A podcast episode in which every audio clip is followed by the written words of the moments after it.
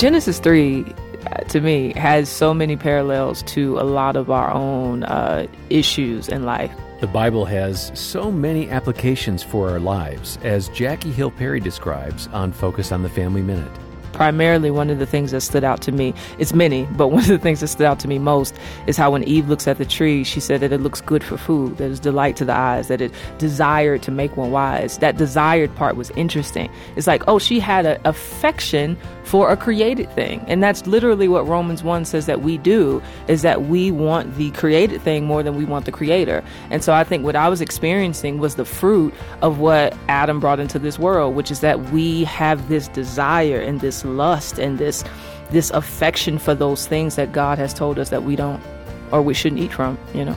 More from Jackie today at familyminute.org.